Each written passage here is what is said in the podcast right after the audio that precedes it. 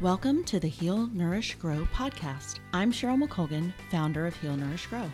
The website, this show, and our newsletter all focus on making the science of advanced nutrition and greater overall health accessible to everyone.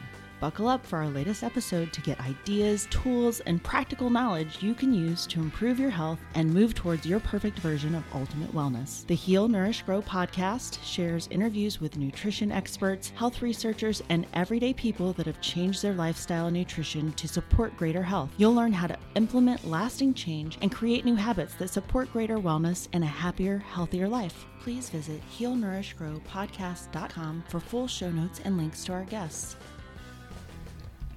Samantha Louise is a leadership cultivator guiding girls and young women to become natural born leaders. She is an author, a Minnesota Teacher of the Year, and holds a master's degree in educational leadership. Her approach to leadership and learning offers hands on experiences to develop selfhood for self leadership, sisterhood for healthy relationships, and leaderhood to inspire change in the world around us.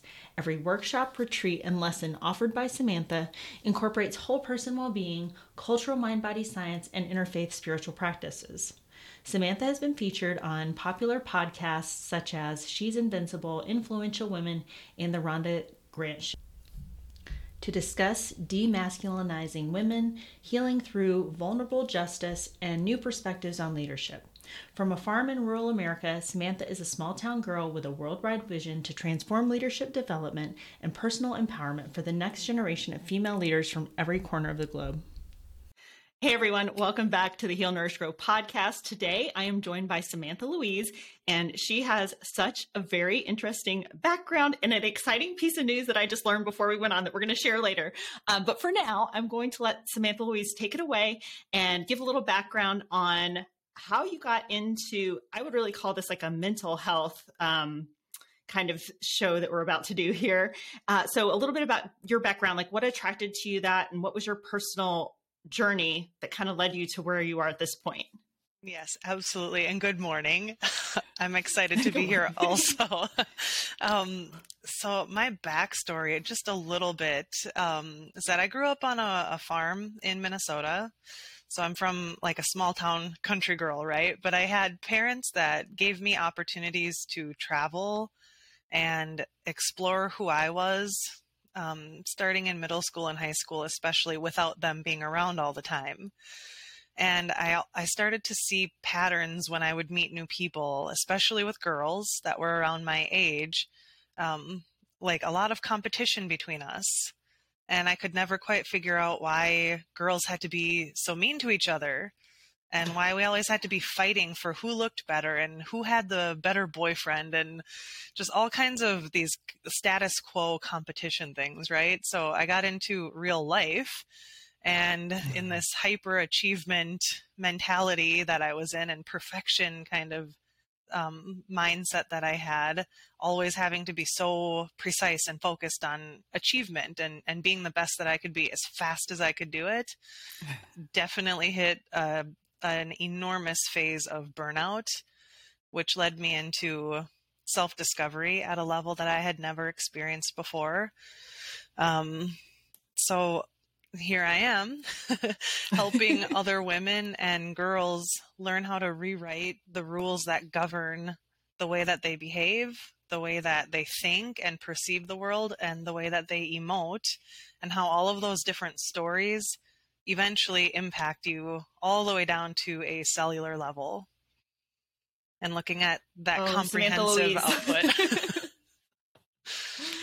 this is going to resonate with so many women out there. And if you're a man in the audience, don't go away because you're about to get some insight into what goes on in our woman brain. that's that's what my and husband always think, says. Yes. I mean, some of the things that you said, I just almost feel that it's universal because when mm-hmm. I talk to some other ladies about this stuff, first of all, my friends that I feel very blessed to have now because I feel like I've found a very small group that is not like that, that are very supportive and very genuine. Um, but not everybody has that in their lives. And I think, um, sorry, I'm just having a technical thing here. Um, I'll cut that little part out. Um, not everybody has someone in their lives that is fully supportive and not competitive and that's truly happy for you. Mm-hmm. Um, so before we go into sort of what you learned on that self discovery and how you now help women with that, you mentioned part of your um, thing when you were younger was perfection. And I have a suspicion that it might be in relation to one of the things that I read in your bio, which is an Olympic level powerlifting or weightlifting. Can you just give a little bit of background on that about because a lot of people on here listening are really into health and wellness. Mm-hmm. And so it'll just be kind of I think add some color and some interest, but also relating to your kind of desire for perfection. Yes, absolutely. So I, uh, when I was younger, never, ever, ever thought I would be an athlete of any kind. Like when I was a kid, I was tall and strong, like grew up on a farm, right? But I was also big mm-hmm. and, and thick. So I never thought that I could be an athlete as a girl because I didn't think that my body was right for that. But I got into sports and, um, in seventh and eighth grade, like totally transformed how my body moved and how I mm. felt about myself. And um, when I when I was in high school, I took a winter off from playing basketball, and I decided to to try a couple of new things. So I had been training in the weight room since I was in eighth grade with um, different coaches and mostly with guys, right? So another phase of trying to compete with people who aren't even like me. This middle school girl training with high school ath- high boy high school athletes, and so this one winter, um, I decided to try yoga and competitive weightlifting. right so i figured out combo. exactly i was doing it i was doing it three mornings a week at school and on the weekend at a different kind of garage gym with some really cool people. Um, so I wanted to get into it and, and I found that I loved it. I only did one competition with Olympic weightlifting, uh, but was incredibly successful at this state meet. And from there, I started to participate in competitive powerlifting. So Olympic weightlifting is snatch and clean and jerk. Powerlifting mm-hmm. is squat, bench press, and deadlift. And um, when I started competing in powerlifting, I set a national record in in the squat specifically at one of my first competitions. And um, I had always always loved weightlifting uh, because of the strategy, right? The very individual focus on how my body is moving um, to create that maximal functionality, maximum output. Um, but it was it was um, i had really safe training really good coaches but yes that was another one of those explorations in my self development that was so exclusively focused on the physical state of my well-being um, that it it uh, uh, it also started to take a little bit of a toll on me and shortly after that point in my life i totally gave up weightlifting altogether and found how yoga could be a new form of strength training for me, just using my body. Taking out the perfectionism, and- taking out all of that and just letting it be a flow and an exploration of of who I am and and how my body shows up in the world to be a better person as well as my my inner self, right? Or my higher self. It's amazing to me. So I've I don't think you knew this before we started talking today, but I have practiced yoga for over 25 years now, and I've been an instructor for 11 years.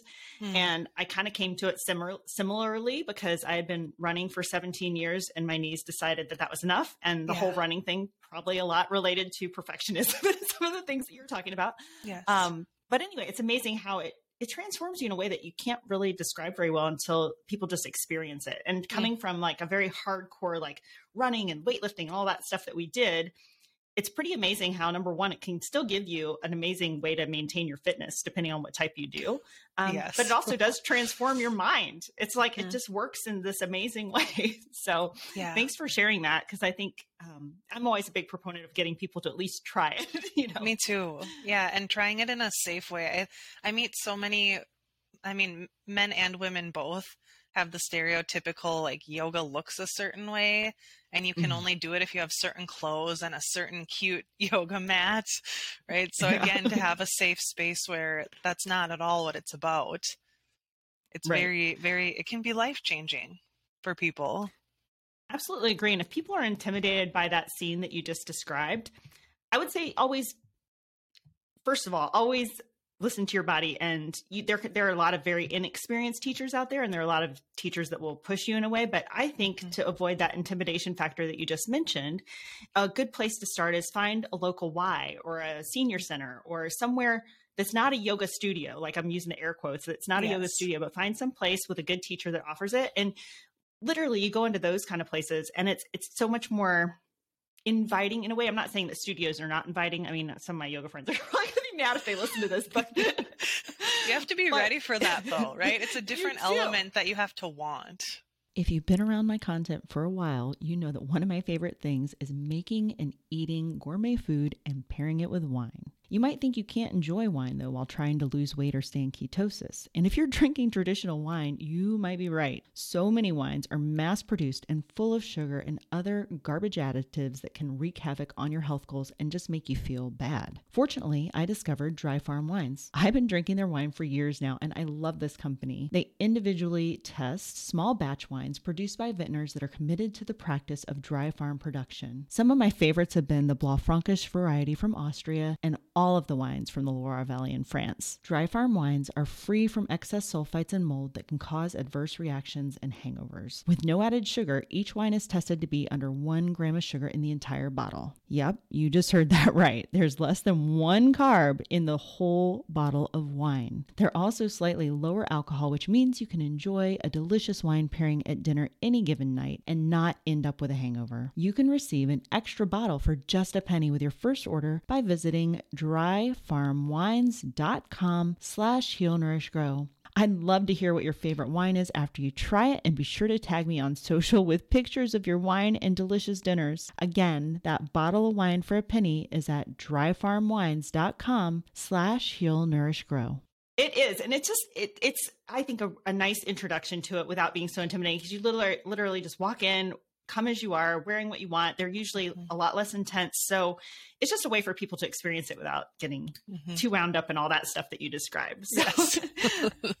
um, anyway, to move on from that, now that we discussed your background, and I can totally see like how uh, this aspect of wanting to work with women and young girls on well being kind of came into being because of your path. But can you describe, was there any kind of light bulb moment or any kind of um, like precipitating event that it's just struck you that day and you're like, oh, this is my calling. This is what I need to do. Or was it more of one of those things where it's a progression? You thought about it for a long time. How did that just, how did that evolve for you? It was definitely an evolution, but I, I was a, a teacher at the beginning of my adulthood. And I had a student, um, she wasn't in my class, but I had a student who was working with, well, she was in the class with one of my male colleagues. And she would show up to class, to Phy We I was a Phy teacher and health teacher. So she'd show up and never participate in anything. And the other teacher would always get irritated and frustrated with her. And I would get I would get confused because I never had that issue with boys or girls in my classes, people mm-hmm. not participating uh, because I I was taught a different way to teach. So anyhow, mm-hmm. uh, the next year I requested from one of our counselors that this girl be put in my class, um, and for for an entire school year she never missed a single class. Um, and I learned a lot about her inner world and her mental health through that year. Um, she would come into my office before class some days and tell me about what was happening inside of her head, things she saw, mm-hmm. things she heard. So it was like very extreme mental health and mental illness that she was trying to deal with as a seventh grade girl. Uh, but she said to me, when I come here, uh, as much as I don't want to do anything, I know that it, I can tell you what's going on and you'll make it normal and okay for me to just show up and walk and not have to be doing what everybody else is doing. You make it hmm. okay for me to ha- to know that I'm struggling and I don't want to even be in school today, but I'm staying so that I can come and be in in this space with you. So it was feedback from girls like that that really validated um, that I had a unique approach Um, and as much as I didn't necessarily see it or believe it at the time, I started to see the outcomes changing and girls like that at such a pivotal moment in their formation and growth um, make decisions to be different people than who everyone else assumed they were becoming. So instead of being that failure or that weird kid or that whatever, they started to express their voice and and own up to being an amazing girl. So that is yeah, so powerful. It was that phase. mm-hmm. Yeah, that, I, that how that wouldn't break anybody's heart and really make you want to make the world a better place for them. Mm-hmm. I can mm-hmm. totally see how that came about. Um, and did you expect? So I think this is such a hard world for teachers, right? Because there's this fine line of, um, you know, students do for really good teachers like yourself look up to them and mm-hmm. respect them and value their opinion and feel like they can be open. And it's it's I think it's fairly rare. Um, but I was lucky enough to have a couple of those teachers in my life, and I still think of them now and how much that yes. impacted. So, so when you had that experience, I'm sure you started thinking about, hmm, mentioned your male colleague. You're like, if only he could make this kind of environment for women. And it's, you know, it's different. Men relate to women differently. They think of sports differently. Mm-hmm. And so I'm sure that's difficult. But were you able to somehow start to have an impact on that? Or, or, or is that how you came to do the work you do now? You're like, I just need to do this in a bigger way. Yeah, that that's actually why I left education. I got to a point where I was being asked to lead change projects. So, advocating for quality physical education instead of military mm. sports style competition stuff.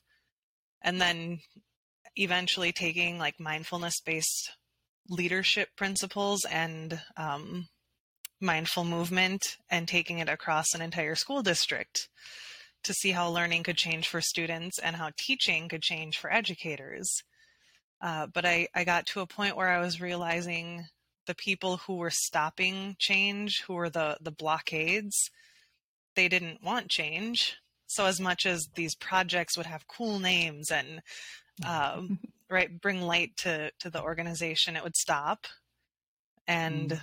get sabotaged at some point. So yes and no, because there were some teachers who absolutely loved it and embraced it, wholeheartedly and it transformed the way that their classrooms were run and and the way that their students learned but for the most part i kept experiencing so many blocks within the system that i left and i decided i would do this work from an external standpoint and not have to work through the bureaucracy and and the lack of understanding and sometimes just the lack of caring I, that was something that I didn't understand. If we're here to support children and families, why aren't we all doing that? That is an excellent question, and it's mm-hmm. I think a frustration for many teachers. I have a couple of friends that are that are teachers, and uh, one of them has been able to find a position where they're much more progressive, and I think that they do try to actually own these kind of programs but it, it's just one school it's not a whole yes. district it's not um, it's not like a wide sweeping changes happening and you know there's so many things that you could say about that in education right like the food that they give them and the soda machines in the hall and i mean it's, it's exactly. no wonder that their that their little brains just can't yeah you know they're, they're going to struggle they have mm-hmm. if they mm-hmm. have a situation like you know that other class she was in and her mental health's mm-hmm. not good and then she's coming to school and she's being fed garbage food and then exactly. it's just a whole hot mess mm-hmm. yeah exactly and rushed in between classes and bullied in between classes and yeah everything yes. The bullying mm-hmm. i don't know it's it's a sad statement on our society but anyway we could go on about that because that is a whole huge topic um but what i think is pretty amazing so before we get to how you're kind of, um, I think, going to impact that in the world. But first, let's go to uh, so what you did after that, how you started working with women and girls. You said you wanted to do that outside of the school system. So, what did that look like uh, initially for you, mm-hmm. and like how has that been progressing over time? Because I think that'll lead into your announcement. yeah, so it was definitely like a stepping stone kind of evolution that I experienced because I left education and I went into the public health sector. Um, and and I was hired actually as the director of a it was like a rural healthcare innovation nonprofit. and we were Wow. looking at yeah we were looking at population health which i had never heard of but as i learned more about it i realized that's exactly what i was doing as a teacher right? You look at the trends of a certain segment of your region or your community um, and then you try to set up programs or education or policy change that addresses the root of those health trends. So I was working specifically in uh, southwestern Minnesota, and we were just we were looking at things like uh, why do we have such a high increase of diabetes? Why do we have higher than usual obesity rates? And simple things like you mentioned. I mean, simple but not so simple. Like even though we're in farm country, why don't we have good quality food?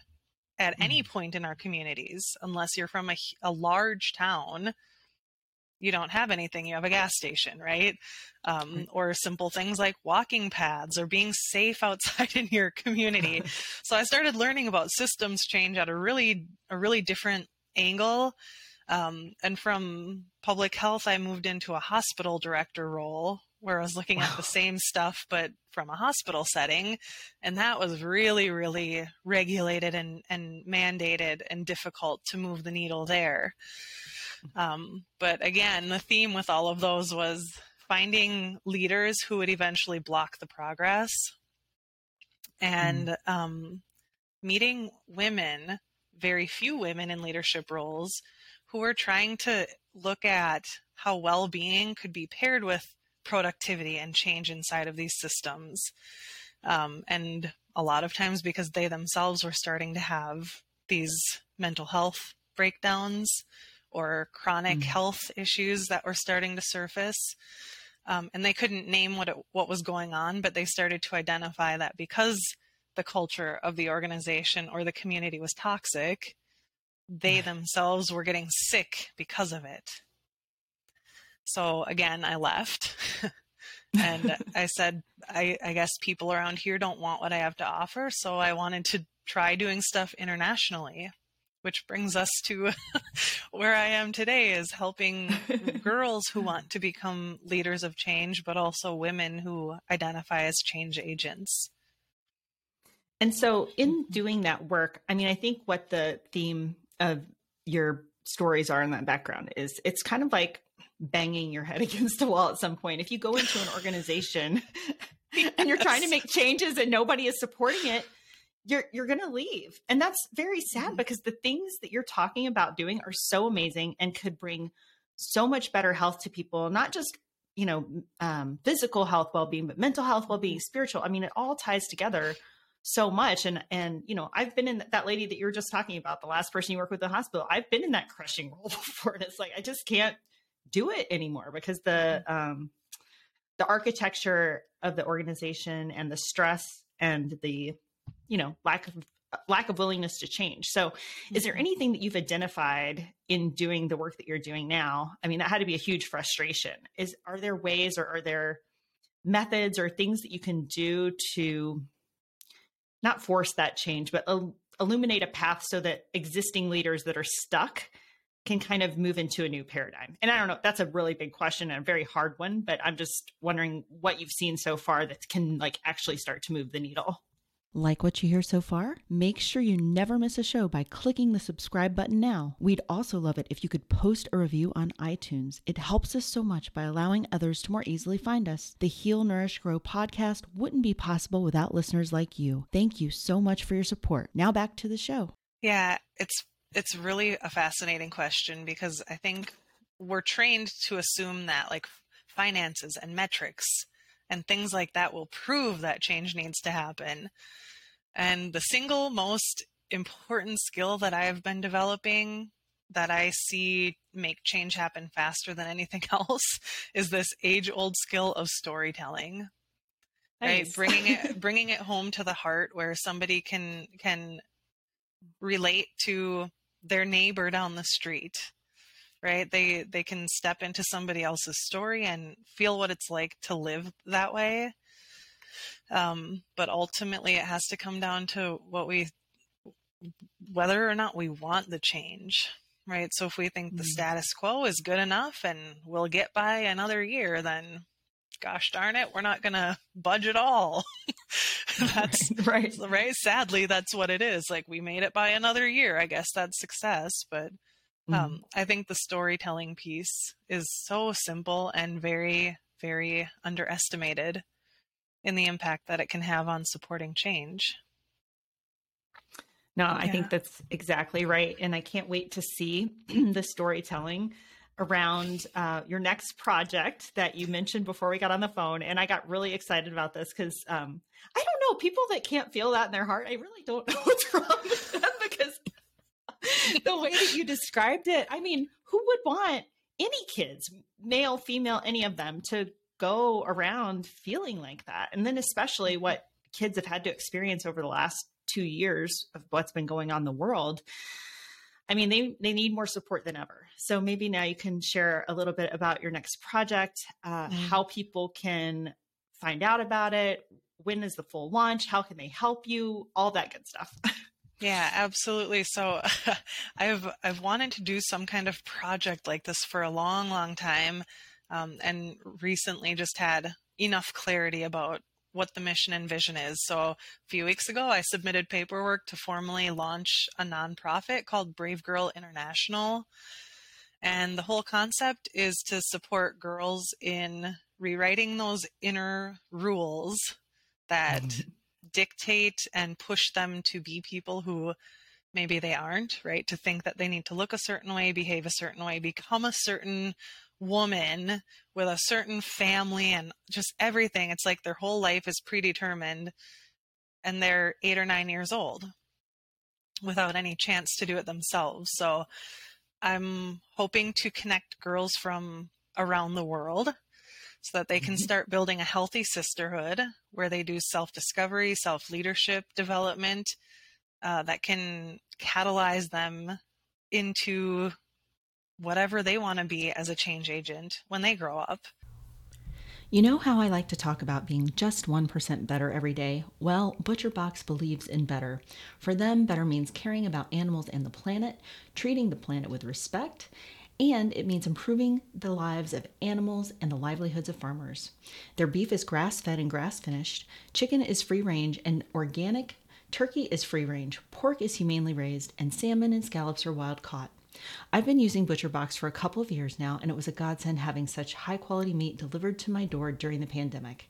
If you're interested in saving money and eating healthier, this is the perfect service for you. Even if you can get back to the grocery store now, the quality and health of ButcherBox meat is far superior to what's in the market. Plus, if you're a bacon lover, I have really good news. You can always get a great deal on your subscription by using my link, but starting June 12th until October 14th, new members can get free bacon for life. That's right. Every box will include a pack of uncured, unbelievably delicious bacon added to every box for the life of your membership. Check my show notes for the link or go to bit.ly, that's bit.ly slash HNG ButcherBox. Whether that's a leader for their family, a leader for a community, or a leader for a business in some way. Um, so I'm just looking right now for people to join my my monthly group called Brave Girl Circle. it's evolved into daughters and mothers and i've had some dads also ask if they can join recently. Nice. so yeah that's where we're starting is just building the community and um, sharing our stories right? Learning what it's like to realize that you're no longer part of your mom or dad um, and how do you still communicate with them? And for parents who are afraid that their children are pulling away finding themselves, but what if they don't find themselves in a healthy way? Or what if they never mm-hmm. find themselves? How, I, how do I support? So it's all these mm-hmm. existential questions that don't have right or wrong answers because they are about developing and prioritizing values and and kind of like we started off talking about yoga, it's about finding that path where you can be open, expressive, in flow, in that flow state. Yes. and and create your own life, create your own story that you love. So, I, first of all, I just love this so much, but I just wanted to maybe share with people. I think this will be obvious, especially to a lot of women and women that have done inner work. But could you maybe name specifically some of those I don't know if this was the exact term that you used, but like unwritten rules for mm-hmm. women um, that revolve around perfection, looks, um, family, that you named several of them, but can you give some examples for people that are a little bit more concrete just so they can conceptualize it a little better? Yeah, absolutely. So I think immediately about um, last month actually I'll, I'll I'll use the brave girls that met last month that were talking about who they want to be someday so uh, we were ta- having a discussion about you are 9 10 11 year, years old right now who do you or what what do you want to be like or who do you want to be when you're in high school? Mm-hmm. and then how about when you're 30 and they were all like oh my gosh 30 that's so far away. I can't imagine. Uh, but they started to say things like well i i want to have a certain car because then i can have a certain kind of family. Mm. or i'm going to go to a certain college so that i can have a certain job make this much money and have this kind of a house. Mm. And then one of them said, Why would you want that? I want this. And it's a totally different thing. Um, mm. Right? So they all have these visions for life. And all of a sudden they started to question, But why would you want to go to college in this location? Why would you want to be a doctor instead of a teacher? Why would you want to be an entrepreneur like your mom instead of name some other profession, right? Mm-hmm. So it's really really about like the status quo in your culture, in your family, in your community about um how like I said before, how are you supposed to look? How long should your hair be? What kind of jeans should you wear? And it seems so specific and ridiculous, but it's it's so real. and we don't often stop to think like these jeans don't fit me well. I don't feel good in them. I'm not breathing. but I'm going to wear them on a date and feel horrible and self conscious the whole time. right? Instead of, why don't I just put my leggings on and do something else? I don't want to go on a date, right? It's it's so many so many rules all the time it can be quite ridiculous. And, you yes. know, I often share this with my husband how much I think, and I'll be interested to get your perspective on this, especially since you're talking to kids this age. But I think the focus, especially, you know, you mentioned when they talk about who they want to be, it's all about their house and their job and the money that they mm-hmm. want to make. And I feel like social media has done a real disservice to kids in this way because, I mean, back when I was in high school. So I'll just I graduated in 91, so it's been a while. but um back then you know, we knew that there was fashion or we knew there were people that had nicer clothes or something, but we barely even had the internet. I mean, I never had a computer or a phone or anything when I was growing up. And so I didn't really know any better. Like I wouldn't know if I had something fancy or not fancy. Well, now every second of every day, they're pretty much exposed to that. And all these celebrity accounts where they don't realize this person has half a billion dollars. Okay, they can buy $10,000 shoes or mm-hmm. whatever, which is also ridiculous. But I just love to hear your commentary on the impact, like what you've experienced in these groups so far, how big a role that social media has, and you know, any advice to parents in in working with their kids on that.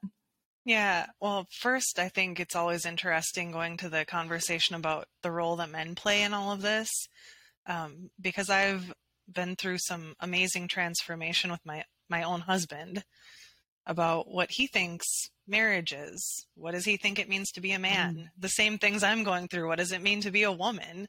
Who do I want to be someday when I grow up? Um, and I'm still working on that. exactly. And I'll tell him stories about what it's like to be put down as a woman in leadership or be questioned in a boardroom. Um, mm. And the, the stories in my mind coming from childhood that make me feel like I can't assert myself or I shouldn't stand up for myself and he'll say things like, I don't have a lot of experience being a girl or a woman, but that just seems crazy to me. and I'm like, that's, because it is crazy. But guess what? That's yeah. our reality. Mm-hmm. So thinking about, about craziness, like a lack of coherence or inconsistency, I think that's the thing that sets girls and women up for a lack of success and a, a life that isn't theirs because inside of us we all know what we want. We all know who we want to be. We also know what we don't want. But when we're mm. pushed on to always be compromising our boundaries and and living life based on somebody else's expectations, I think it comes down to simple conversations. And those have the most again, conversations and stories. They have the most powerful impact on opening up for opportunities that we otherwise wouldn't have seen. Right. So whether have you it's found that there's oh, yeah, go ahead. Oh, sorry, I didn't mean to interrupt you. It's okay. Um, I was going. just going to say, have you found that that there's any way for parents to kind of approach these topics with kids in a non-threatening way? Have you figured out any tips or specific phrases that people can use to make it a less threatening and an easier conversation to have with an adult? Yes, it's I've I've learned a like a specific methodology, which makes it sound really intimidating, but um, a, I, I learned how to become a facilitator a few years ago, right? So a lot of times we think about having conversations and teaching, and we want to respond to people and tell them what we think or tell them how they should be or how they shouldn't be with our own kind of value and and um, judgment on it. Mm-hmm. So when I learned how to be a facilitator, some of our first lessons were being neutral, right? So whatever somebody says to you, your job is immediately to breathe and not say anything. Just listen to them, not respond. And then from that point, ask an open ended question, which is all like that's what being a good teacher is about, right? So instead of asking, but don't you think blah blah blah but don't you think you should mm. be eating this for dinner or don't you think you should be not friends with so and so so taking out the emotional charge and the value based charge mm. and learning how to open how to ask open ended conversations which is not as easy as it sounds uh, no. but that's what i find when when parents or partners are willing to start doing those things together practicing a focused conversation right? What's the outcome? What do we want to discuss here and how do we stay on task? Mm. and instead of me yeah. imposing my belief system on you i just want to learn how you're processing. I want to discover with you. I'm going to learn as much as you're going to learn. Yeah i love that. Uh, learn to discover how you're processing. And i and i yeah. think that most people that is their goal, but they just approach it in some of the ways that you just described that don't have the greatest outcome then because yeah. people start to feel attacked or not understood or any other number of other feelings that aren't mm-hmm. that aren't conveying that you're just trying to understand them better and know like how you can support them because that's really especially in close relationships that's usually the end goal but Mm-hmm. Uh, when the conversation goes wrong, like you just described, it can be pretty pretty defensive and pretty argumentative at some point. Yeah, yeah, absolutely. And I think that's when the the the division starts to happen, the withdrawing mm-hmm. and the suppression. Also, we learn yeah. we learn from those implicit rules. It's not it's not always the things that are said outwardly to us, but looking at someone's eye movement mm. or how their shoulders are moving, how their breathing changes. Kids pick up on the smallest things that tell them they should or shouldn't be a certain way. Mm.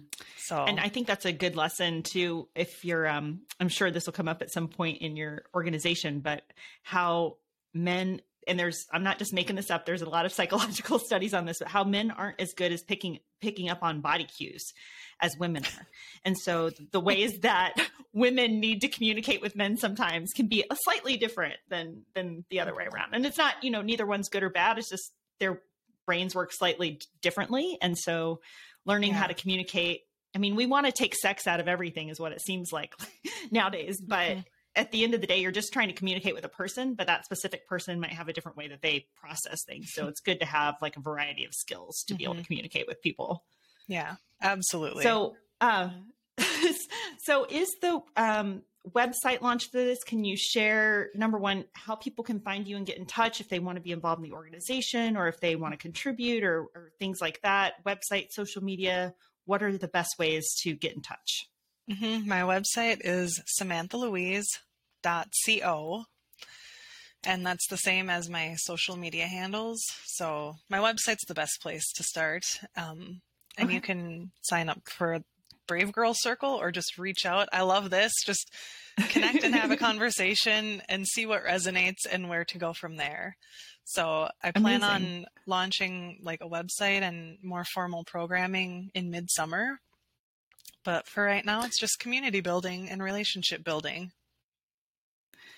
That's awesome. And like you did just, an, just did just start it. So, I mean, it's an awesome opportunity for people that love this idea and that want to contribute, whether it's monetarily or with, mm-hmm. you know, an organ, a new organization needs all kinds of support, right? And you're, I'm yes. sure you're learning that here as you go along. yes.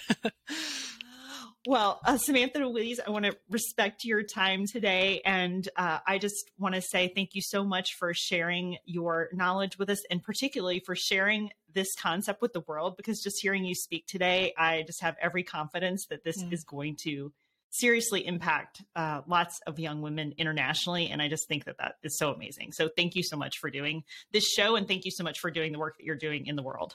Yes, thank you for the opportunity to explore with your community. I appreciate it. Yes, nice to meet you. this has been the Heal, Nourish, Grow podcast. Again, I'm Cheryl McColgan, founder of Heal Nourish Grow. You can find show notes for this episode at healnourishgrowpodcast.com. If you have feedback on today's episode or questions about the content, please email us at podcast at healnourishgrow.com. We'd love to hear from you. Be sure to sign up for our email list at healnourishgrow.com and subscribe to the show with your favorite podcast player so you never miss an episode. Join us next time for more information that helps you live your best and healthiest life. Thanks for listening. Content on the Heal Nourish Grow podcast does not constitute medical advice. Content contained in the Heal Nourish Grow podcast is not intended as medical diagnosis or treatment. Neither the company nor its owner, Heal Nourish Grow LLC, nor any of the company's employees, agents, or guest speakers provide medical advice. The content provided on Heal Nourish Grow podcast is for educational and entertainment purposes only. Please consult your medical provider with any questions about what health practices are right for you.